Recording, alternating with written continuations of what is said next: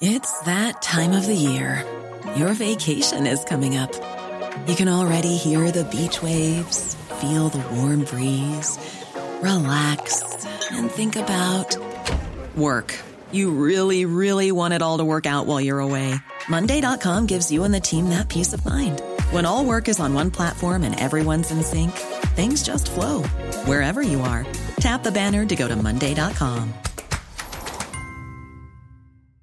Many of us have those stubborn pounds that seem impossible to lose, no matter how good we eat or how hard we work out. My solution is PlushCare.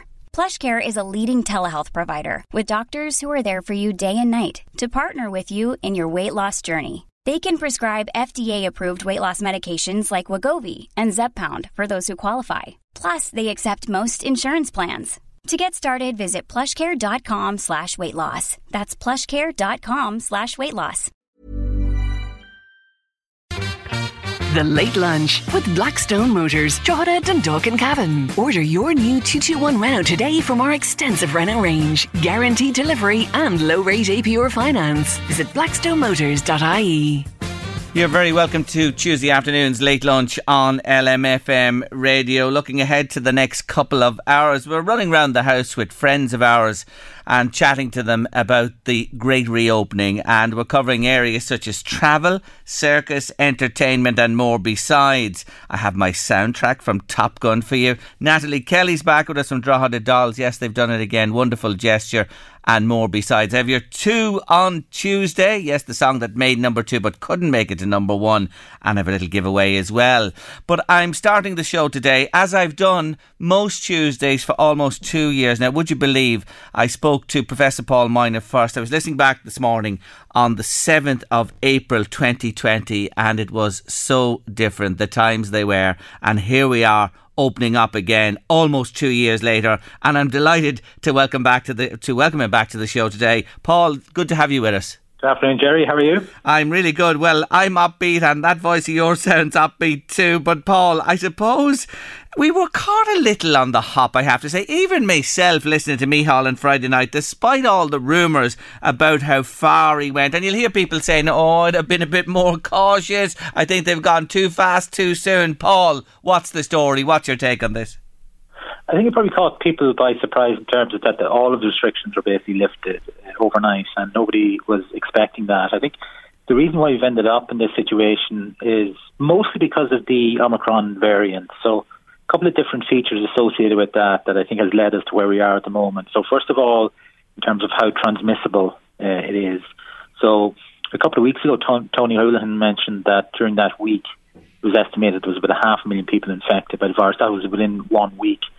So over the last six, seven weeks, we're probably looking where realistically you could be looking at maybe half the population having been infected with the Omicron. So the first thing that was saying was it transmits so, so efficiently. Mm. And even with the, the restrictions that were in place, they were probably very ineffective in terms of being able to curtail the transmission of the virus. So, first of all, this is a variant that's very, very difficult to control. But secondly, despite this really these very high numbers, the numbers didn't translate to this anywhere near the same extent as they had in previous waves. And there's two reasons for that. One was the Omicron variant itself is milder. And the reason why it's milder, is about six or seven different lab studies now showing this variant is very good at infecting cells in our upper respiratory system. And that's what gives rise to the typical symptoms associated um, and the mild the symptoms associated with milder disease. But it's not very good at infecting cells in the lower respiratory system in our lungs. That's what typically causes serious illness and hospitalization and conditions like pneumonia. And then the second reason why the impact has not been as we've seen in previous waves is because of the level of immunity we have in the population. And there's two things responsible for that. First of all, the vaccination program. The vaccination program has been so, so successful, including the, the booster program. Um, and that, that's one of the considerations to why we have so much immunity, but also because, especially over the last number of weeks, so many people have been infected by the virus. And again, that generates protective immunity as well.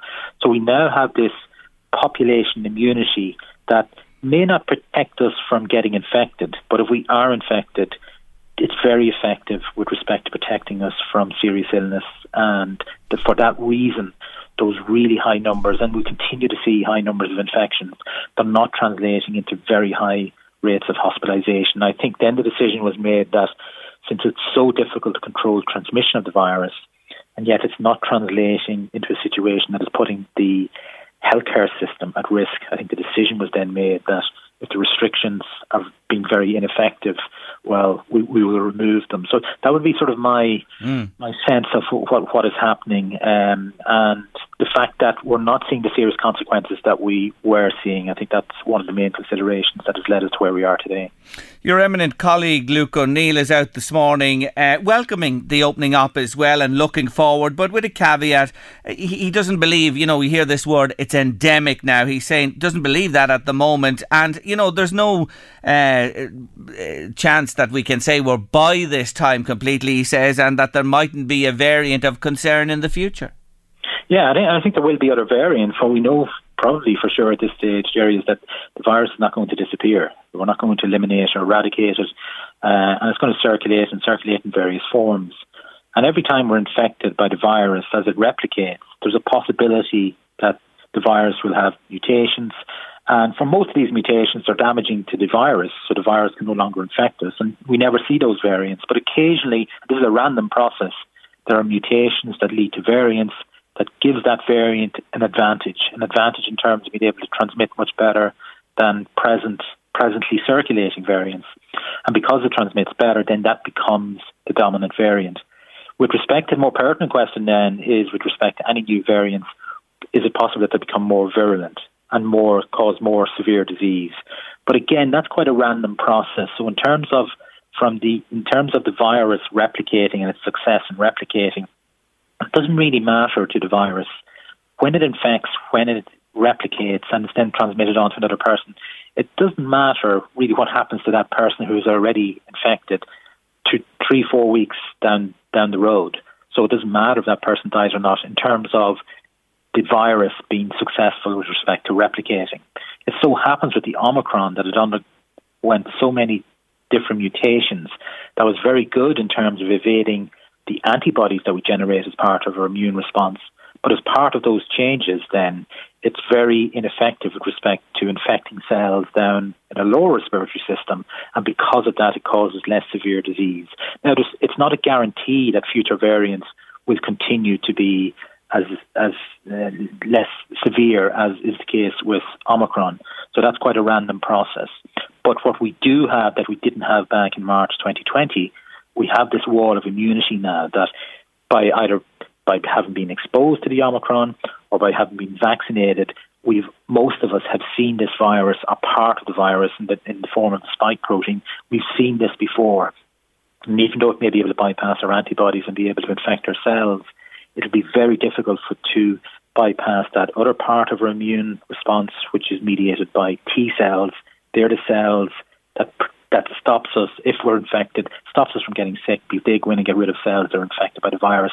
And in my view, it's going to be very difficult for a variant to arise to totally bypass that second arm of immunity. So I'd be quite hopeful going forward that even with new variants, I think the vaccines will stand up as they have been standing up very well against the virus in terms of protecting against serious illness. That's really good to hear. And a lot of your words there certainly resonate with me as I listened back to our first conversation earlier today on the 7th of April 2020. And I just want you to listen to a short clip for, from it. Here you are, Paul, back then.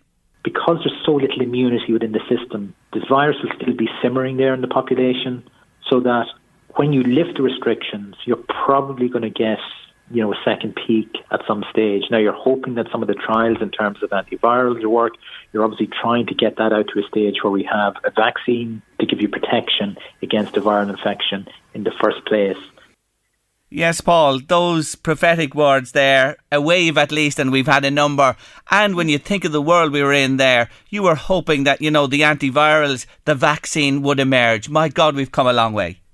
Yeah, we've come a long way, especially with respect to the vaccines. So we have a number of vaccines now that work really, really effectively. Uh, the antivirals were a little bit slower. Uh, the approach that was taken initially was to try to repurpose some of the antivirals that are already being developed and assess if they could produce antiviral activity against the SARS coronavirus 2. And unfortunately, most of them did not work. Those, those trials failed.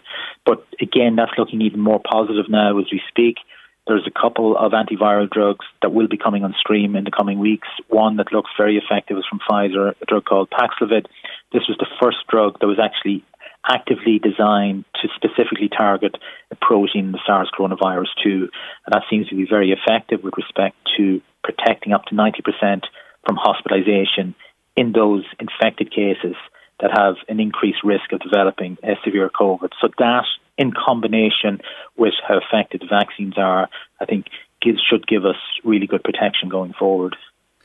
When we sit here today, and hopefully the worst of this is behind us, and the government are going to examine how they did. You know, they're going to look inwards on themselves and see how did we perform? How did we really deal with this? What were the positive points, the good ones? Where did we not really, you know, hit the mark? And, and how can we do better in the future?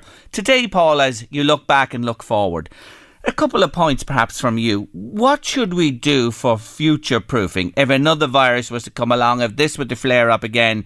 Besides, you know, we all know, you know, our ICUs, our hospital capacity. God, we have to look at that, number one. What else?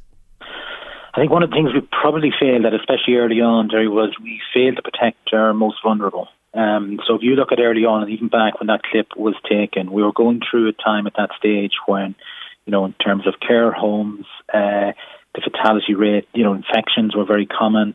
And we ended up, and especially I think when you look back and when we do analyse, I think it is important to analyse in terms of learning from our mistakes. But some of the errors, for example, was in terms of moving patients from hospitals into care homes, and again, probably introducing some infection into those settings. And again, they were basically defenceless.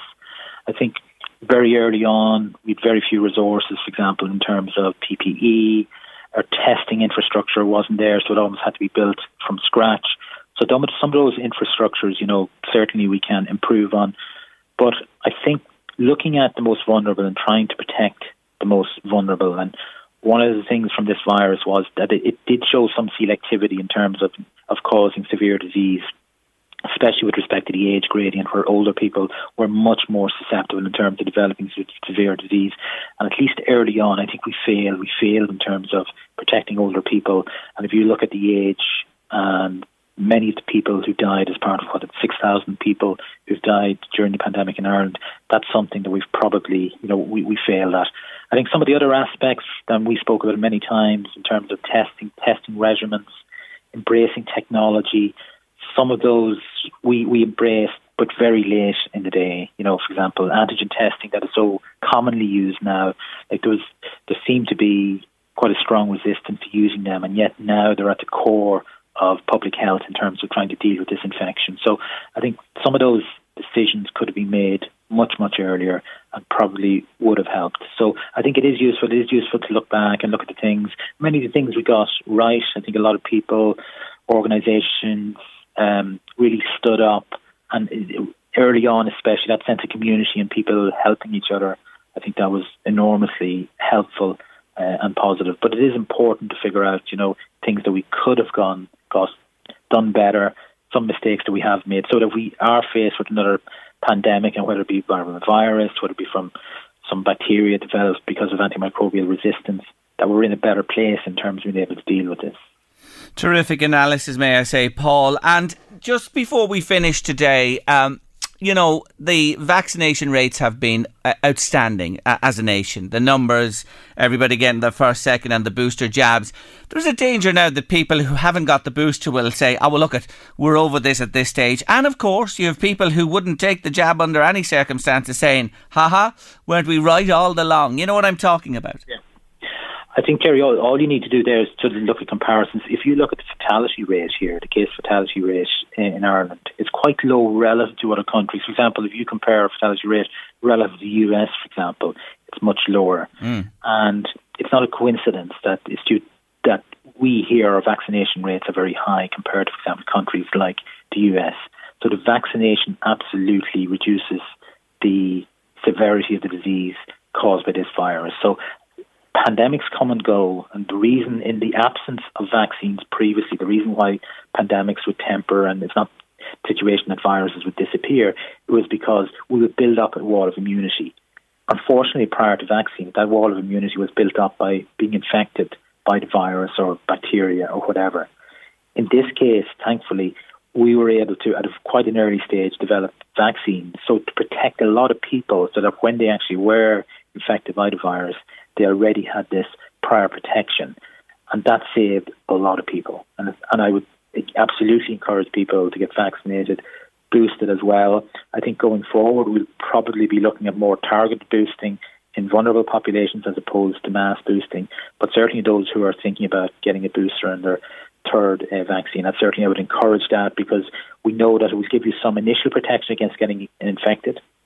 Not completely, but it will for a short uh, period of time for most people. But importantly, it also gives in, improves and enhances that immunity that if you are infected, will clear the virus more quickly and prevent you from getting seriously ill. So that is one of the reasons why. The reason why we're coming out of this pandemic is because of immunity. It's because of that wall of immunity that we've built up some people have gained that immunity by having been infected by the virus, but most of us, thankfully, by being vaccinated. And that is what has got us out of this pandemic, and that is what will continue to give us protection going forward. Couple of things just coming in from listeners. Uh, there must be a flu virus out there, somebody says, because I know somebody who have flu like symptoms. Antigen tests are negative. There is a flu, isn't there? There is a flu going there, about. There, there, there is a flu, yeah, and there's been cases of flu uh, detected, unlike uh, last year when there was little or no flu detected.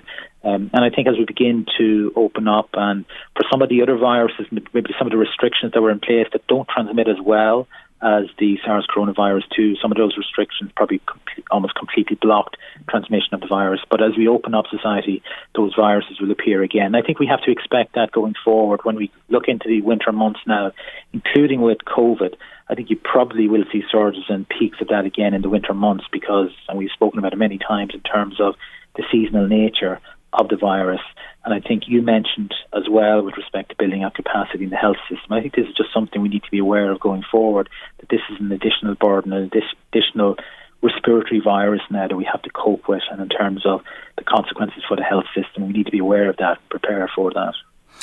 Paul, uh, as usual, uh, superb. Thank you so much for joining us on the show. I won't say goodbye because Louise warns me never say goodbye to Paul Moynagh because you never know what'll happen. No, I won't indeed because I know you're always there for us. But I do appreciate since April 2020, you've always been on the end of the phone, always so good to us. And I know uh, my listeners really love when you speak to them on late lunch. Thank you so much again, Paul. Jerry, you're very welcome. Anytime. Take care of yourself. Professor Paul Moynagh there, Head of the Department of Biology, Director of the Human Health Research Institute at Maynooth University. It's time for your two on Tuesday. Yes, each Tuesday on late lunch, round about this time, give or take a few minutes, we play for you a song that didn't make number one in the charts, was there, stuck at number two, couldn't make it to the top spot. And many people would say, oh, that was a number one for many years ago or recent years or whatever. Anyway, today I return to 1979 and a song that was at number two for four weeks in the UK singles charts, written on his way back from Belfast on a flight to the UK about the British in Ireland. Elvis Costello. Don't start talking. I could talk You're two on Tuesday. Oliver Oliver's Army from Elvis Costello. And I know uh, Mr. Costello himself recently asked radio stations not to play that song. Sorry, Oliver. Um, sorry, Elvis. Uh, anyway, uh, yes, we played it today because it was a number two that didn't make number one in the charts. And he doesn't want to play it because of a phrase in the song there. And, you know. Anyway, it says something and it means something and it's there and it's history and uh, I'm delighted to play it on the show this afternoon. But Louise Walsh, as you always come in at this point, the alternative, the song that kept Oliver's Army off number one. Before we let them hear it, do you like it? The real number one? Yes. Yeah, I do. I think it, yeah. Okay, let's have it. This Good is the decision. song that kept Oliver's Army from making number one.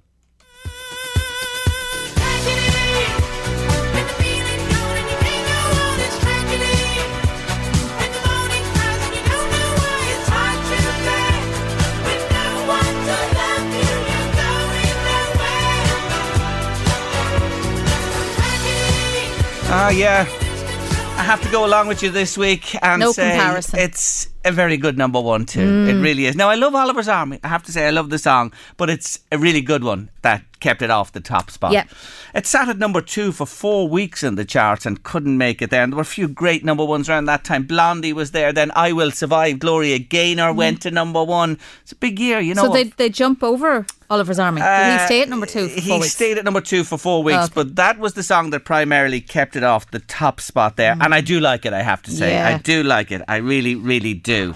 Definitely good decision by the record buyers at the Well, time. that's yes, they voted with their pockets and they're buying in the record stores uh, around the UK and Ireland for sure on that one. We'll bring another number two next Tuesday on the show that didn't quite make it to top spot. Love the picture that just come in from Rose by WhatsApp of primroses in bloom as she goes on her walk yesterday and she takes the picture and sends it to me. Thanks so much, Rose. You've made my day. You've brightened the day for us. Bingo's back on LMFM. I can tell you Sandra Finnegan's going to be back as well from Globe Travel and she's on the line. Hello again, Sandra. Hi, Jerry. Good to talk to you. Ah, great to talk to you too. Well, tell me, from a staff and management and morale point of view, it has to be all good in Globe Travel. We're buzzing, Jerry. Absolutely buzzing. It's great. It's absolutely great. Now, we'd probably be killing each other by Friday, but yeah, it's good. Oh my God, it's been quiet for too long, and you've had to duck and dive, haven't you, with people? Oh, It's we been- really, really have. It's been a,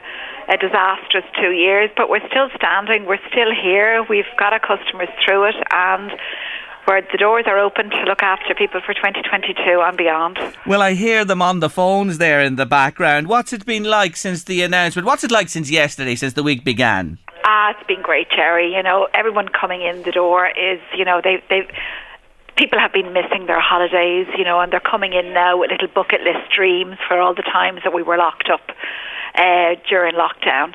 And you know, the adventures are getting more exciting. It's not just the the week in Spain or the week in Portugal.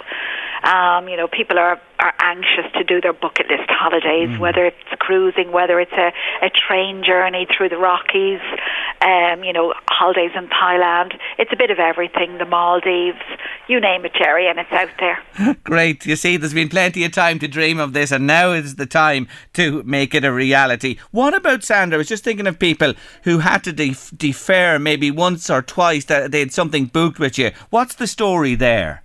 Well, you should see some of our files, Jerry. My God, it, we don't even know what year we're in. They started at 2021, and hmm. now you're in on 2022.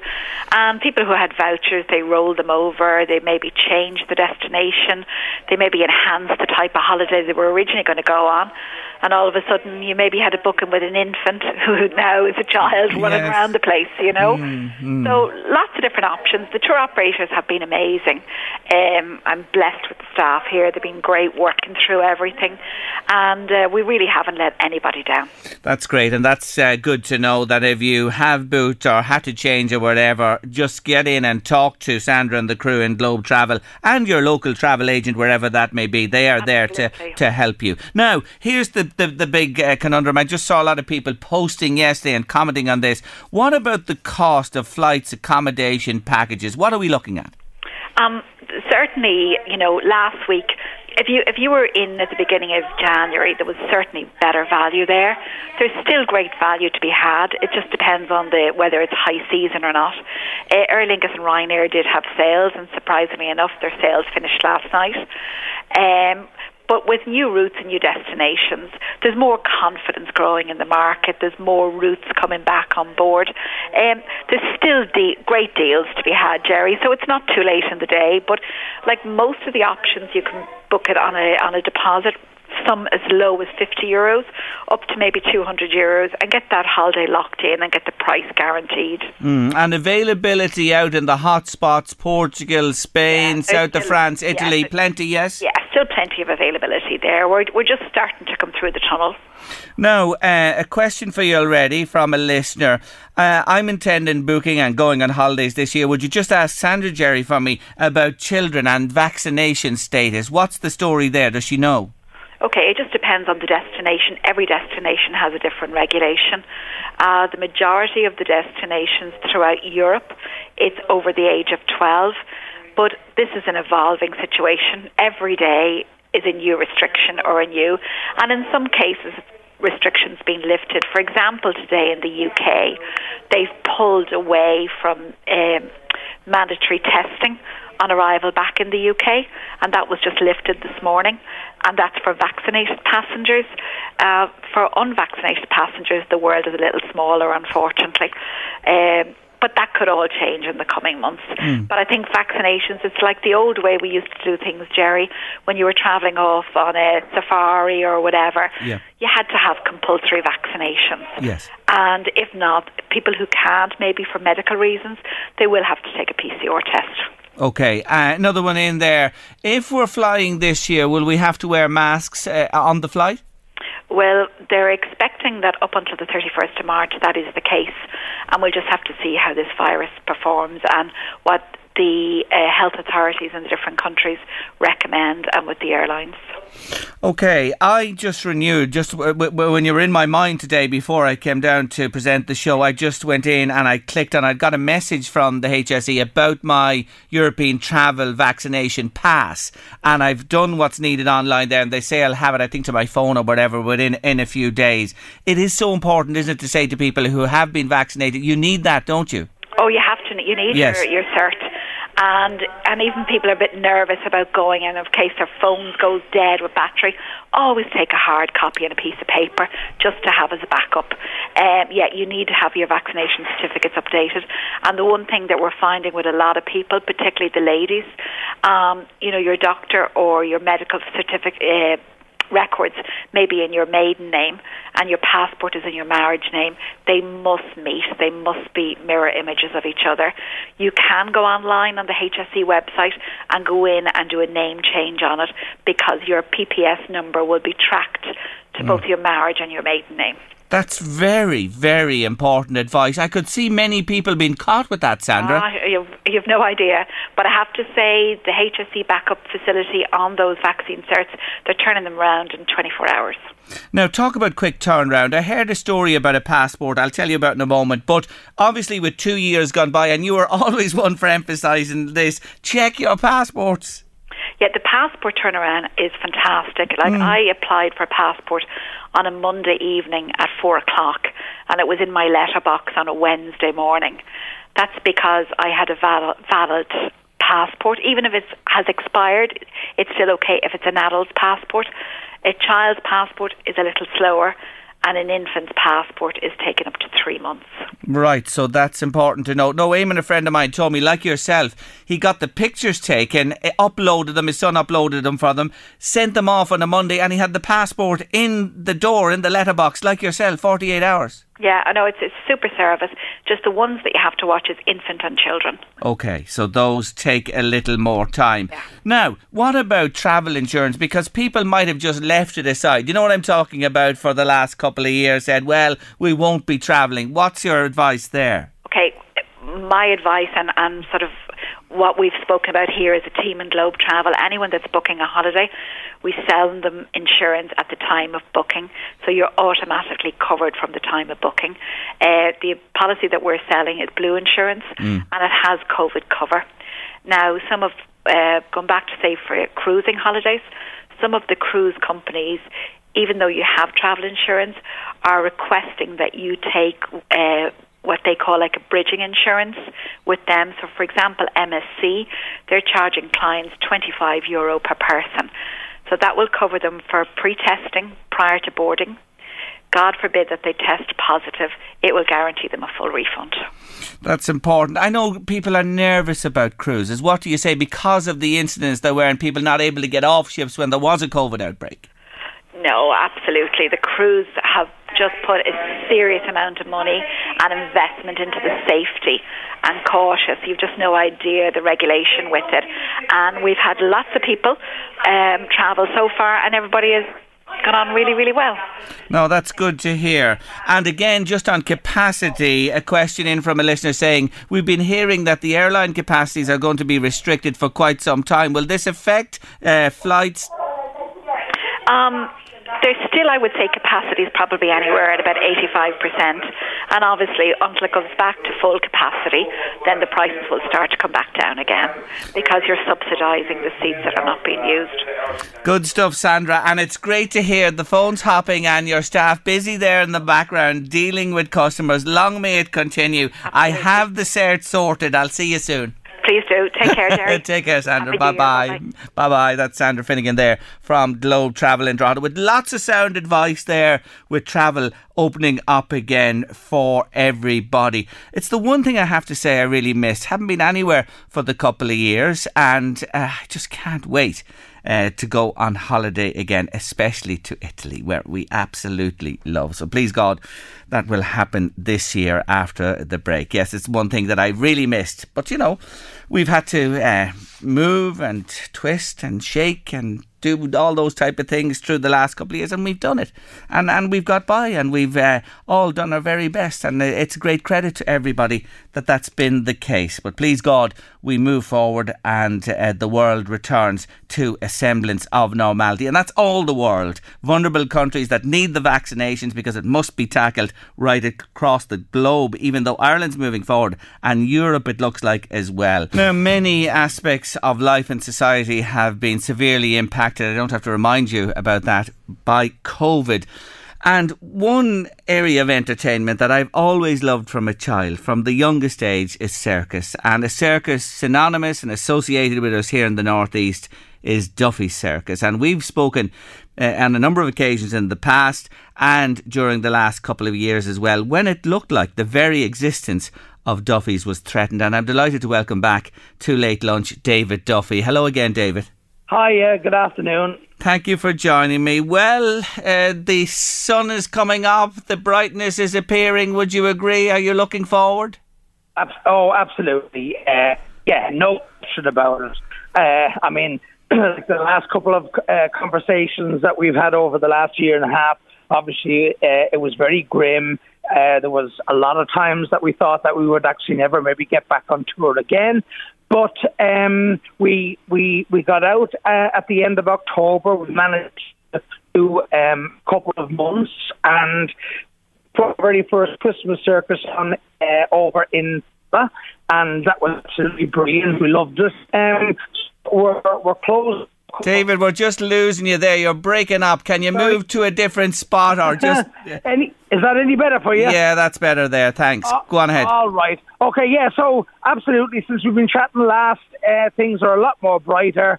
Um, I'd say there was times that we thought that we were going to close and never never get open again. But look, we're not thinking like that uh, anymore. We were out for a couple of months. Uh, we done our very first Christmas circus in Tallaght, uh, which was brilliant. We all loved it. Um, and because we were able to keep all our artists either on the location with us or just across the road in the hotels. We were able to keep COVID at bay. So when all the pantos had to close down because of all the problems, we were able to keep open. And uh, so we're look, we're back on tour now in two weeks' time, first time in two years, and hopefully we're going to keep going until end of October as normal. Ah, there's nothing like the circus arriving early in the day, the noise of the big top going up, and all the colour and joy it brings. David, I, I just still, it makes me smile all these years later. Ah, uh, look, um, you know what? it makes us smile now as well yeah. because we really, really missed it. Uh, like you know, when when when you've been born into it and you've been a performer or an entertainer all your lives, uh, we missed it. Like, you know, we did miss the applause. We did miss the laughter. We missed the kids smiling. And we got that all back in spades over the Christmas. Um, there was a brilliant, brilliant atmosphere. People were all like, again, people, the public in general have been have been absolutely fantastic. Uh, they've been really supportive, very encouraging. Um, so uh, yeah, I mean, like um, as I say, there was there was a lot of dark days Um, but but but hopefully they're behind us, like for everybody, mm. for everybody. So back on tour now in two weeks. Um, we're just doing a few more last little bits of, of maintenance, uh, getting things ready, and uh, and like and really looking forward to get back out on the road again. You mentioned your performers and the way you accommodated them in the restricted times. Uh, yeah. Uh, have they all stayed with you? Do you lose some? Do you bring in some new? You know, what can we expect from Duffy's the new show this year? Yeah, well, no, um, we were able to, to keep some of our artists, and we were um, then able to bring in um, a lot of new artists. Uh, a lot of the artists actually, we got them to arrive to us over the Christmas because they had lost their winter seasons uh, in Europe, whether it was mm. Holland or Belgium. So they were contracted to come to us to open on February. So we said, look, guys, if you you know if you're stuck um, and you're, you, you've nothing uh, over there. Like get over here so that you're ready. So we were able to rehearse and get like the the new trapeze artists in, um, the new dancers in to get them all choreographed. Um, so. The show, like I say, the show at Christmas was was uh, was absolutely brilliant because it was kind of a, a Christmas panto, um, and now this year's show, we're yeah, we're going to change. We, we we found there was a few things that we done over Christmas that really really worked. Um, again, actually, with you know just with added effects, with the with, with lighting and with the dances and that. So look, it's really really I'm I, I'm I'm. Uh, I've probably never been as excited as I am now because you know it, it's um, like being closed down for two years uh, like it, it, was bad, like it was bad enough uh, for for the younger people. But when when you're 60, you kind of think, well, you know, uh, gee, am I going to be able to hack it again? Like mm. after being so uh, closed down so much. But um, I was, and I was really surprised how quick we kind of got back in the saddle. Mm. Uh, I thought it might have taken us maybe you know, a couple of years even to try and get back up to where we were. But we, it, it didn't. I mean, within the first few days, it was just like as if we'd never been away. Um, so, um, like, it, it's really, really, it's uh, it's all positive. It's oh, that's positive. great to hear, David. How's your dad? Um, my dad is still, uh, look, he's still hanging on. Uh, you know, he's uh, he's been through like a lot of rough times, as as we spoke about in the past, and you know, since he's been the in mount now, uh, like he, you know, he's had a lot of infections. He's had a couple of heart attacks.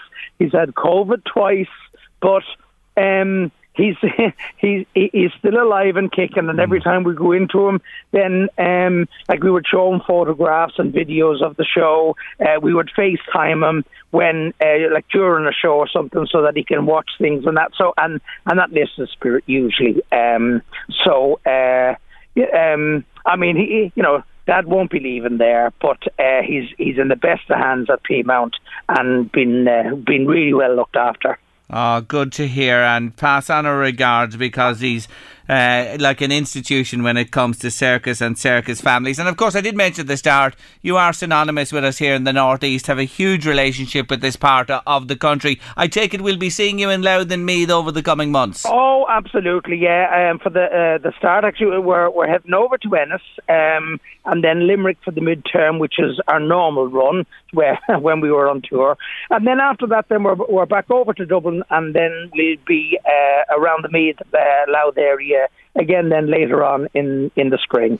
Um, but like while while I'm on, um, if I can say a really special thank you to. Uh, Catherine Martin uh, in her office and everybody in the Department of Culture. It was a long, hard road. We weren't getting anywhere for 18 months, but um, at the end of the day, they, they you know, they they really pu- uh, pushed the boat out for us and have helped us hugely. Uh, um, in, in, in getting back to where we are. So a huge, huge thanks uh, to Minister Catherine Martin. Credit where credit's due. Absolutely. Many, many more years, decades, and centuries of wonderful entertainment to Thank the Duffy you. family. Thank you for joining me, David, today. Thank you. Have a great day. Thank Take you. Take care of yourself. Bye bye. Bye bye.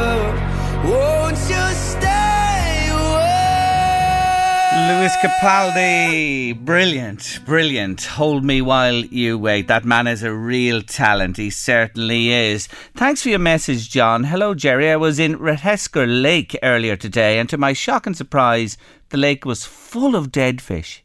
Was wondering did anyone else see this or know what caused it?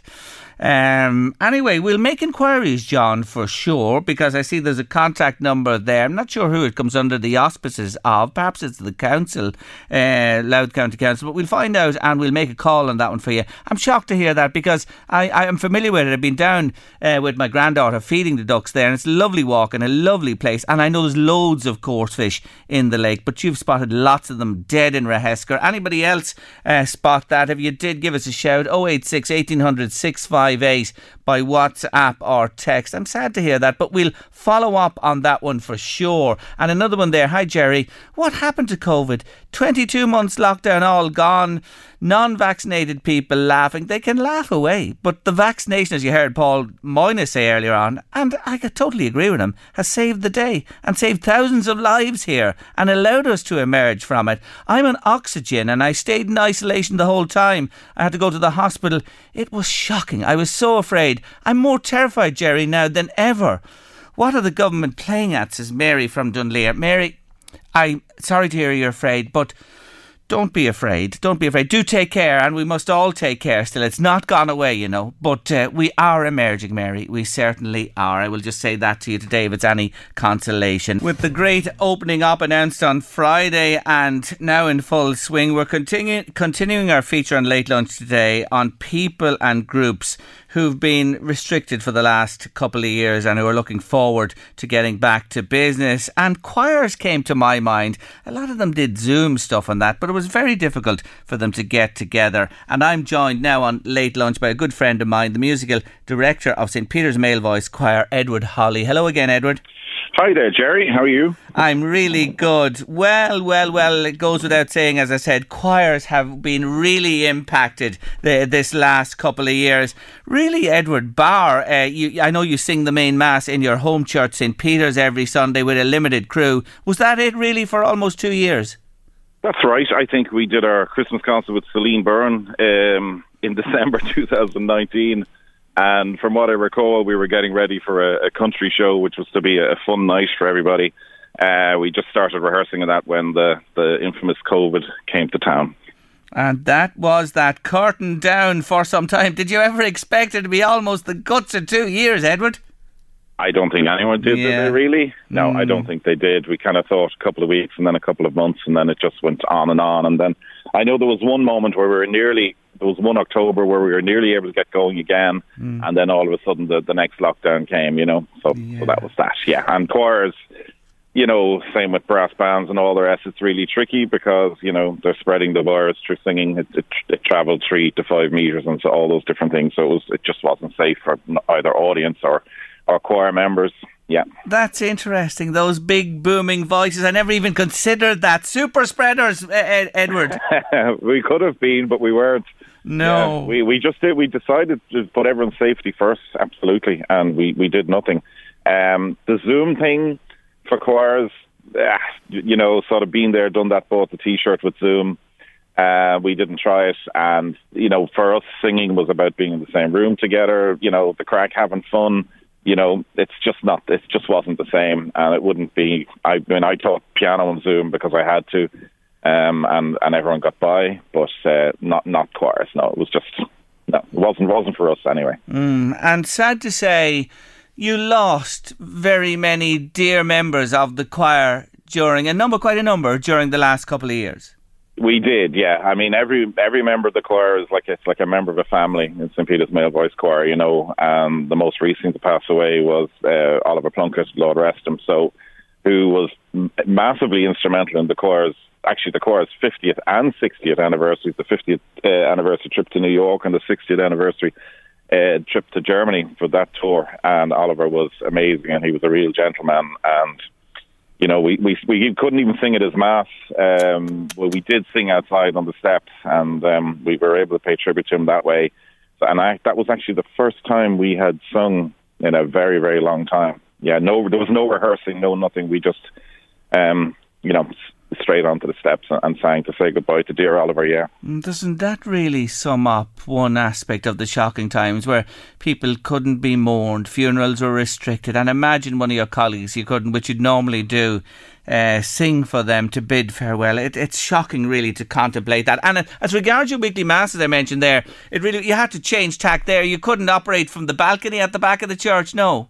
Yeah, the gallery is. Yeah, the gallery. Sorry. Yeah, the gallery is just too small. Um, so we decided the the Par- St Peter's Parish very kindly bought us a beautiful new instrument, a, lo- a very high quality portable instrument, and um, we now sing at the top of the church across the opposite side of St where St Oliver's Head is in St Peter's Church, and we sing there on a Sunday. Um, and it's been going really well. I mean, we have an average of 20 singers every Sunday, which is Mm. more than normal anyway. So the guys are raring to go. We sang we sang Christmas Mass, Christmas Eve, and Christmas Day. Um, and the congregation really enjoyed the music. We enjoyed singing, and, and then obviously people could listen in on the webcam. Um, so we got great feedback from that. So and it was good for the guys to, to be able to go and sing, and they had they'd been so patient for so long, you know. Yeah, and you And it- know, I can only picture that when people got back to church in your presence and hear you. The webcams are fantastic, the zooms are great, but there's nothing like to be in the presence of a choir as they perform. It's it's absolutely marvelous. So, uh, uh, with with caution proceeding forward in 22. Oh, absolutely. Yeah. I mean, I already have a couple of ideas for concerts coming up. So as soon as it's safe to go ahead, which I think it probably is, that there's going to be news really soon on a St. Peter's Male Voice Choir concert. There's no question about that. It'll be really exciting. Absolutely. I mean, I think actually last year, uh, sorry, two, yeah, 2021 was supposed to be my 25th anniversary of conducting the choir because it was 25 years ago that Eugene Mooney, Lord rest him, handed me over the choir.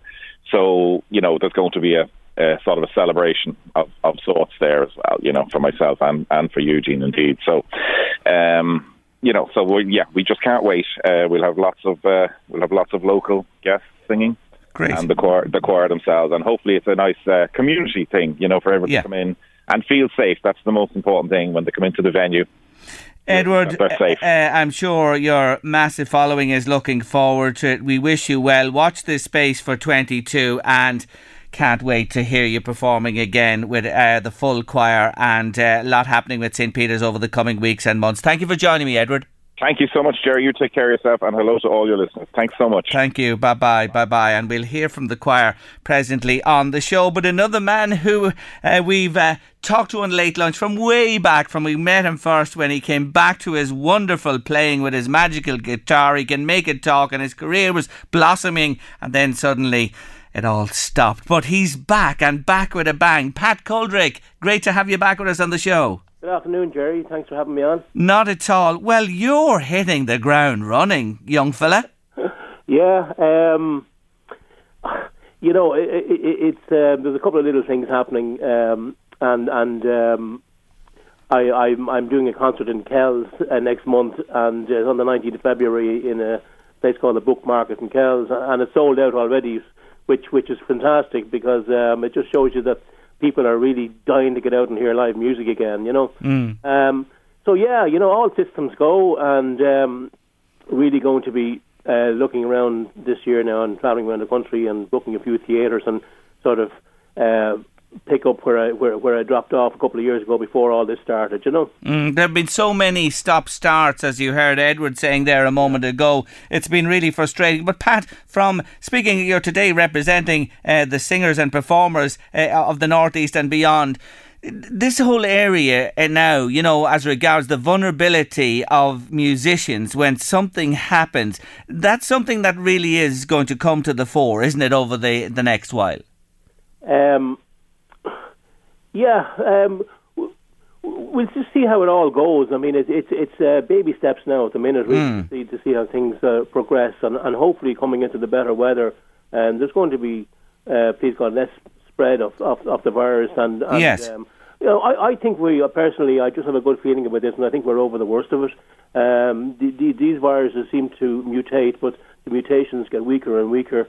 Um, well, we, we, we'll be all careful. I think over the last two years we've become accustomed and we, to all this, and we've accepted all this, and we're now all behaving quite well. And um, you know, we, we know how to deal with this virus now. You know, we're, we're, we're all being very, very careful, and Yeah, the, the vulnerability I was talking about, Pat, was in terms of you having no income and, you know, no supports there. And we've talked to this to Oh, several yeah. people. You know what I'm getting at? That, you know, you have no, like uh, some people can rely on the state for support, and there were fantastic supports for many, many people. But you know what I'm talking about? You are a most vulnerable people when, when something major hits. Yeah, sorry about that. We are indeed. I mean, we depend on live audiences and, and Yes. and, um, to make a living, and it has been absolutely devastating for the whole entertainment um, industry. Uh, literally, just out of pocket for the last two years, basically. Yeah, Mm. it's it's it's it's been very very difficult. Yeah, so that is something I know that will, and, and there's a move to have that looked at uh, with uh, Minister Martin and the government again, and, and that is coming down the road. But look, Pat, you know, seriously, to get up in front of a, a- full house and you're starting off in, in Kells, uh, that feeling, that feeling, you just, you know, you know what I'm talking about, that connection with the audience, it's something Yeah, I mean, special, isn't it? that's really, you know, that's really what's what's um, been missing for most artists. I mean, if you talk to any artist, uh, there is nothing like a live performance, and it's more than just doing what they do.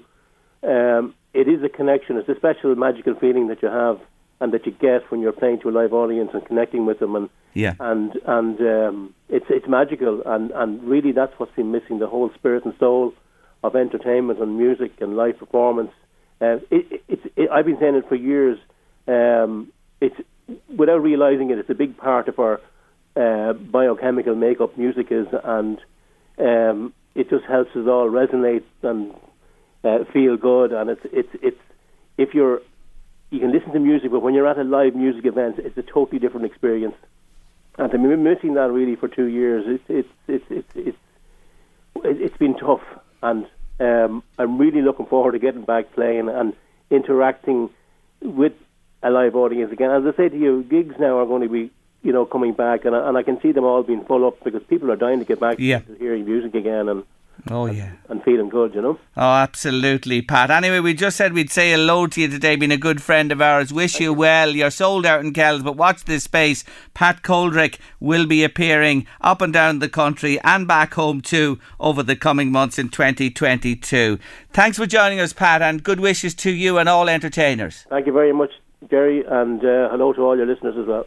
Thanks, Pat. Thanks for taking our call this afternoon. One of the real good guys, Pat Coldrick there. What a guitar player he is. He's simply fantastic. You're at Late Lunch on LMFM radio. We've a good deed, a real good deed to tell you about after three in the show. You're right, John. The restrictions were lifted because so many people got vaccinated, Jerry. It's the ones who didn't who delayed the opening up. It would have been lifted a long time ago. Thank you for that comment, John.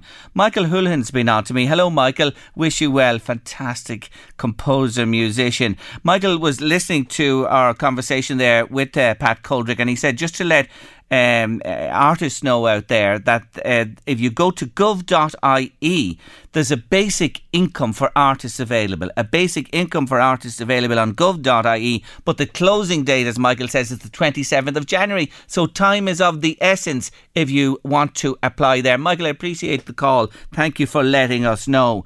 Now, many moons ago, I can't remember when it was, in this studio, when we could all mix the studio was just packed here and we had it set up. Eddie got it ready for us with all the re- recording equipment and the boys came in with Edward Holly on the keyboard and they played this most beautiful song for you.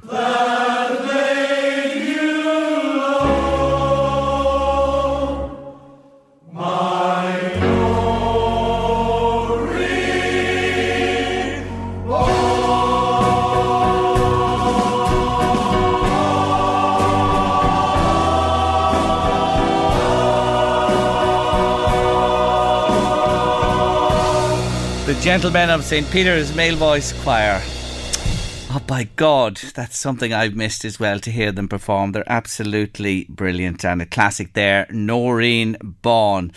And, please God, our entertainment of all shapes and forms will be back and we can go and enjoy and escape for a few hours with music, song, dance, theatre, cinema, you name it.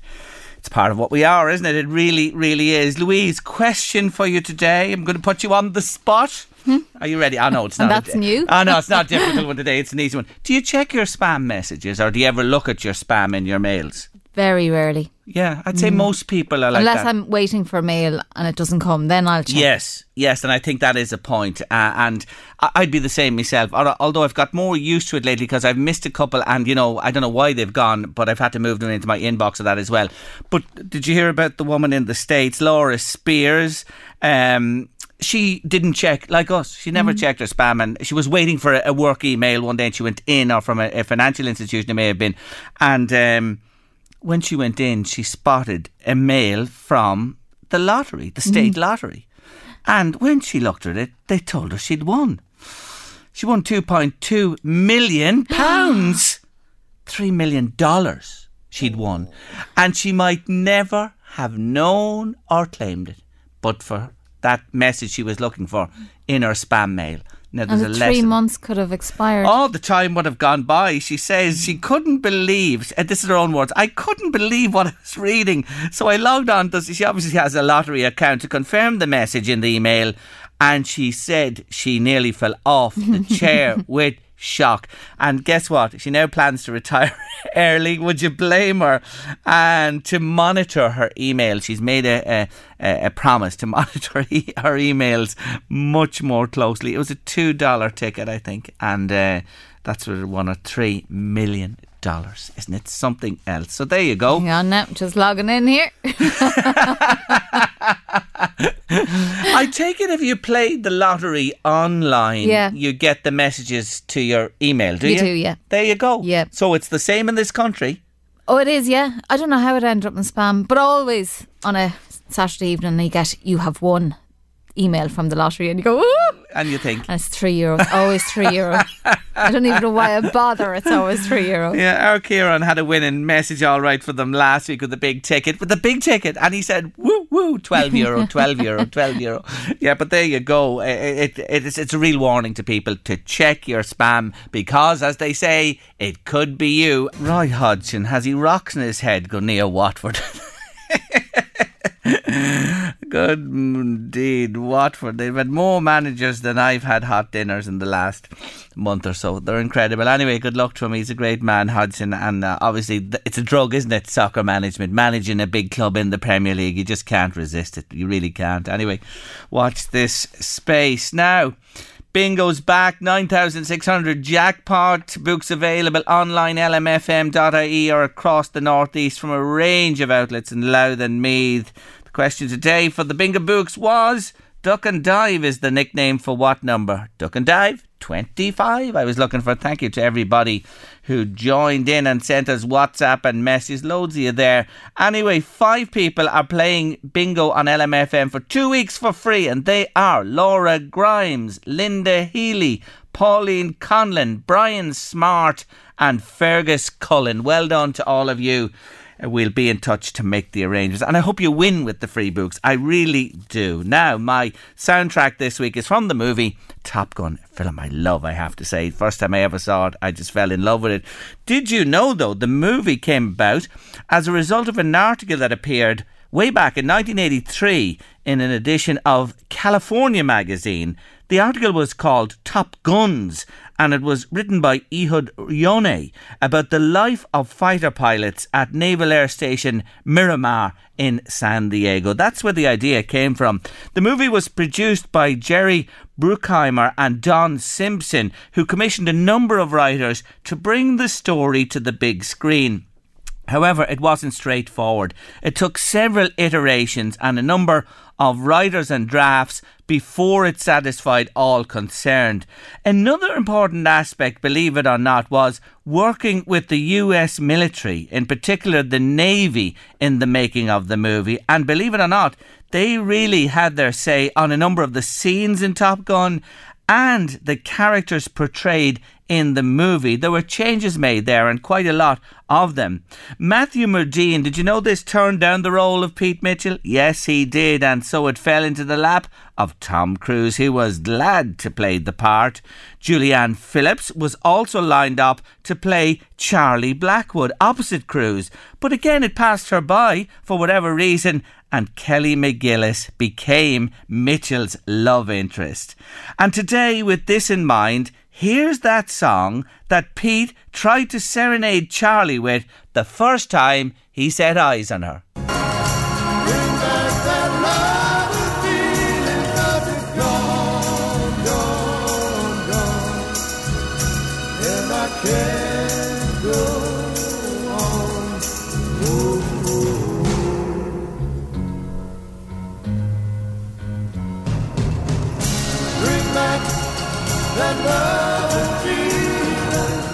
Righteous Brothers and Love and Feeling from Top Gun. Magical scene that, wasn't it? And he didn't know who she was at that stage, but there you go. More about Top Gun in words and song round about this time tomorrow afternoon on the show. Up next, Natalie Kelly joins us from Drogheda Dolls. What a group they are. They're unbelievable women. They really are and they've done it again, and you're going to hear all about it next. I've had a number of you in touch with me about the Artists Grant, a basic income for artists, and uh, to send you out or give you the details. I'll just mention it once more. And thanks to Michael Holohan, who was in touch with us about this. There is a basic income now available for all artists across the spectrum, but the closing date for applying is the 27th of January. This is very important. The time is of the essence here. We're on the 25th today. You find out the information on gov.ie, gov.ie, and look for basic income for artists, and all the information is there, and you can make the application. The very good uh, website that for guiding you through uh, matters. So that's gov.ie, basic income for artists. Now, Charlie Bird touched the hearts of the nation with his story in recent times and also touched the heart of Natalie Kelly and her Drogheda Dolls, and Natalie joins me on the line. Hello again. Hi, Jerry. How are you? I'm really good. Well, you've only gone and done it again with the dolls. Tell them what you decided. You were, like the rest of us, take a tear from a stone, Charlie story, wouldn't it? No, I think there's just something about his eyes and everything. And I think what resonated with me was he was saying everyone has their own little mountains and things to, you know, in their life, like both physical and mental. And he was kind of doing it on behalf of everybody, like, so I don't know, I just really felt from like everybody that watched it, I think felt the same, you know. Mm, and you decided to do something about this or to. Uh, you know, make, have a gesture, make a gesture, do something that would, you know, do something for him. Tell us what you did. So I was thinking, like, I was trying to think of ways that we could support him, and obviously he has his campaign. It's uh, www.climbwithcharlie.ie, and he's raising money for the Motor Neurons, which is um, the IMNDA, and then Pieta House. Um, and I was trying to think of ways, like, obviously we could all just, you know, go to Euro in the past and give him the money as well, like, but um, just to give him, like, kind of a boost, uh, and that whole town was thinking of him.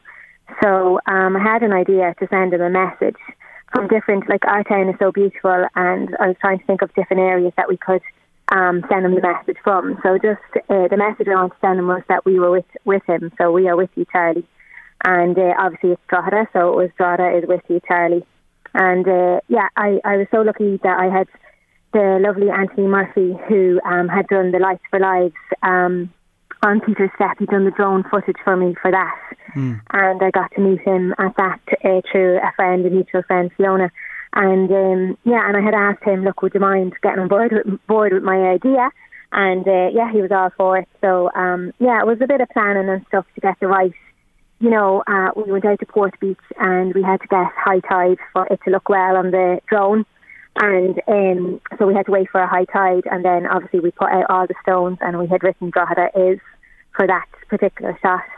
And then the next one, I had asked the lovely children from uh, St Paul's Senior National School. So um, we had done a Christmas fundraiser with uh, the Nick's GFC there on the Rathmullen Road, and uh, I'd been talking to Desi McDonald, the um, chairperson there, and I was telling him my idea, and he said, like, what about you know, um, the ch- using the children? Because I was initially going to use the the dolls maybe to do it, but um, yeah, the teacher there, Barry Murphy in St Paul's National School, very generously lent us 131 children one lunchtime, and uh, we went out to the pitch there, and we had with you, and they stood on the letters to do with you, you know, and the drone came down and took footage of them. And then the last one was Charlie, his name, and we, myself and Anthony went up to Highfield, um, which is a beautiful. I, I was never there before, and it overlooks the whole town. Mm. And it was just a really gorgeous night that night. And we put uh, almost a thousand candles out for with Charlie's name, and the drone footage then was taken by Anthony. He's so, super skilled at what he does, like, and it just came it came through really well then on the video, you know. Yeah, so it you combined you combined the three, the beach, the Yeah. children, and uh, the evening footage into a most marvelous uh, little piece that you know really got the message across. And you sent it to him at Natalie. Yeah, we sent it. Well, actually, um, we had uh, Desi had put me in touch with um, his PRO, Yeah. and uh, he had said, look, he had reached out to me and said, look, you know, if you want to send the video to me, so Charlie can see it before it kind of goes out there. Mm. And uh, yeah, and his his wife Claire had uh, very kindly taken a video of him watching it for the first time and being very emotional, and like it's very emotional to watch. But it was obviously a very private moment too. So, um, but yeah, and he then responded on Twitter um, with uh, saying that it moved him to tears, but tears of joy, like, and uh, in response, he'd love to come down to Drogheda to meet everybody and to thank people. So yeah, it was really good. Like Oh, highlighting his charity, which is the main thing. Like, um, yes, and yes. just showing him our support. And where can people watch this today? Just tell us, uh, Natalie. So it's on the Drogheda Dolls original Instagram account. It's on the Drogheda Dolls Facebook account. I think the Drogheda Leader have it up today on their um, Yeah. their Facebook account. It's on Twitter, on, and uh, Charlie Bird shared it a few times, and then it's on the Drogheda Dolls Twitter account. And then Anthony has. He's Mystical Ireland. Um, he has it on uh, Mythical Ireland. Sorry, to say Mystical. Mythical Ireland. He has it on YouTube, so you can view it there as well. If you just type in Charlie Bird Drogheda, Yeah. with you or something like that, it, it comes up. You'll get it there. You'll get Yeah. it there. Oh, it's it's it's a wonderful collaboration between yourselves, the school, the football club, Anthony and Mythical Ireland. It's just all come together, and you know, fantastic. Like Charlie's reaction, you gave him the chance. It's like seeing a preview of a movie. He saw it first, and he was just so moved. And now it's all over the place. And he's coming. He's coming to visit, is he? Yes, yeah. Um, so, like, we don't know the exact date yet, um, but um, it'll be in the next couple of weeks and probably more than likely at St. Nick's, you know, at the GFC. Hopefully, I can get uh, the kids to come and greet him as well from a distance, perhaps. But, Mm. um, you know, we'll, we'll put on something for him and to make him feel special and hopefully myself um, and so the Drogheda Dolls and we did a Christmas fundraiser with the. Nick's GFC and we have um, decided to give 500 each from each uh, of, of, you know, each community or each group. Um, so we have a thousand euro there for 'em, um, to give them on the day as well. Mm. And also, um, there's a book in St. Nick's, and if you wanted to, so it's 7k up um, Patrick and 7k down. Obviously, you have to go up, you have to go down, like, so it's 14k altogether. So if you wanted to support uh, Charlie, you can write your name in the book, and then hopefully we'll give him the book when he does come down. Just say, just all the people that did kilometres for you and in support of you, you know, because not everyone's going to get to go on the 2nd of April to do Yes. it with him. Okay. But you can, that's one thing you keep saying is you can do your own in your own town or your own, you know, Yeah. your own miles or whatever. Perfect, perfect, perfect. Listen, you've hit the nail on the head again, and you've done real good, and you've lifted his spirits. It really is special, and I just wanted to acknowledge it with you today, Natalie. Thanks, Terry. Thanks for having Not me. Not at all. Thanks for joining us. We'll be talking All to you again you. soon. Bye bye. That's Natalie care, Kelly bye-bye. there. Bye from the Drogheda Dolls. It's a lovely thing. Check it out. You'll you'll you'll be moved by it. I promise you. That's a lot today. White goods. Can you fix them? Yes, you can. Find out tomorrow on late lunch. Data privacy more important than ever at this time. Professor Roseanne Kenny's with me to talk about aging well, and Drogheda Classical is back. All coming your way tomorrow on late lunch. Eddie Caffrey's up next on LMFM radio. Stay with us, but we leave you today in the company of Dermot Kennedy. See you tomorrow. When did we stop? Just say the word and I'll be yours. You know I never forgot.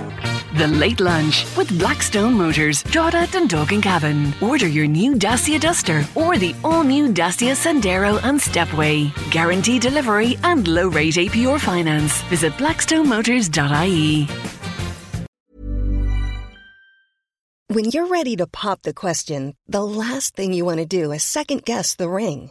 At Bluenile.com, you can design a one-of-a-kind ring with the ease and convenience of shopping online. Choose your diamond and setting. When you find the one, you'll get it delivered right to your door. Go to Bluenile.com and use promo code LISTEN to get $50 off your purchase of $500 or more. That's code LISTEN at Bluenile.com for $50 off your purchase.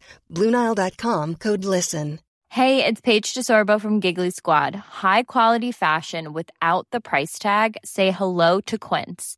I'm snagging high end essentials like cozy cashmere sweaters, sleek leather jackets, fine jewelry, and so much more. With Quince being 50 to 80% less than similar brands. And they partner with factories that prioritize safe, ethical, and responsible manufacturing. I love that. Luxury quality within reach. Go to quince.com slash style to get free shipping and 365 day returns on your next order. Quince.com slash style. When you need mealtime inspiration, it's worth shopping Kroger, where you'll find over 30,000 mouthwatering choices that excite your inner foodie. And no matter what tasty choice you make, you'll enjoy our everyday low prices, plus extra ways to save, like digital coupons worth over $600 each week. You can also save up to $1 off per gallon at the pump with fuel points. More savings and more inspiring flavors make shopping Kroger worth it every time. Kroger, fresh for everyone. Fuel restrictions apply. Want flexibility? Take yoga. Want flexibility with your health insurance? Check out United Healthcare Insurance Plans. Underwritten by Golden Rule Insurance Company, they offer flexible, budget friendly medical, dental, and vision coverage that may be right for you. More at uhone.com. Even when we're on a budget, we still deserve nice things. Quince is a place to scoop up stunning high end goods for 50 to 80% less than similar brands. They have buttery soft cashmere sweaters starting at $50 luxurious Italian leather bags, and so much more. Plus, Quince only works with factories that use safe, ethical, and responsible manufacturing. Get the high-end goods you'll love without the high price tag with Quince. Go to quince.com/style for free shipping and 365-day returns.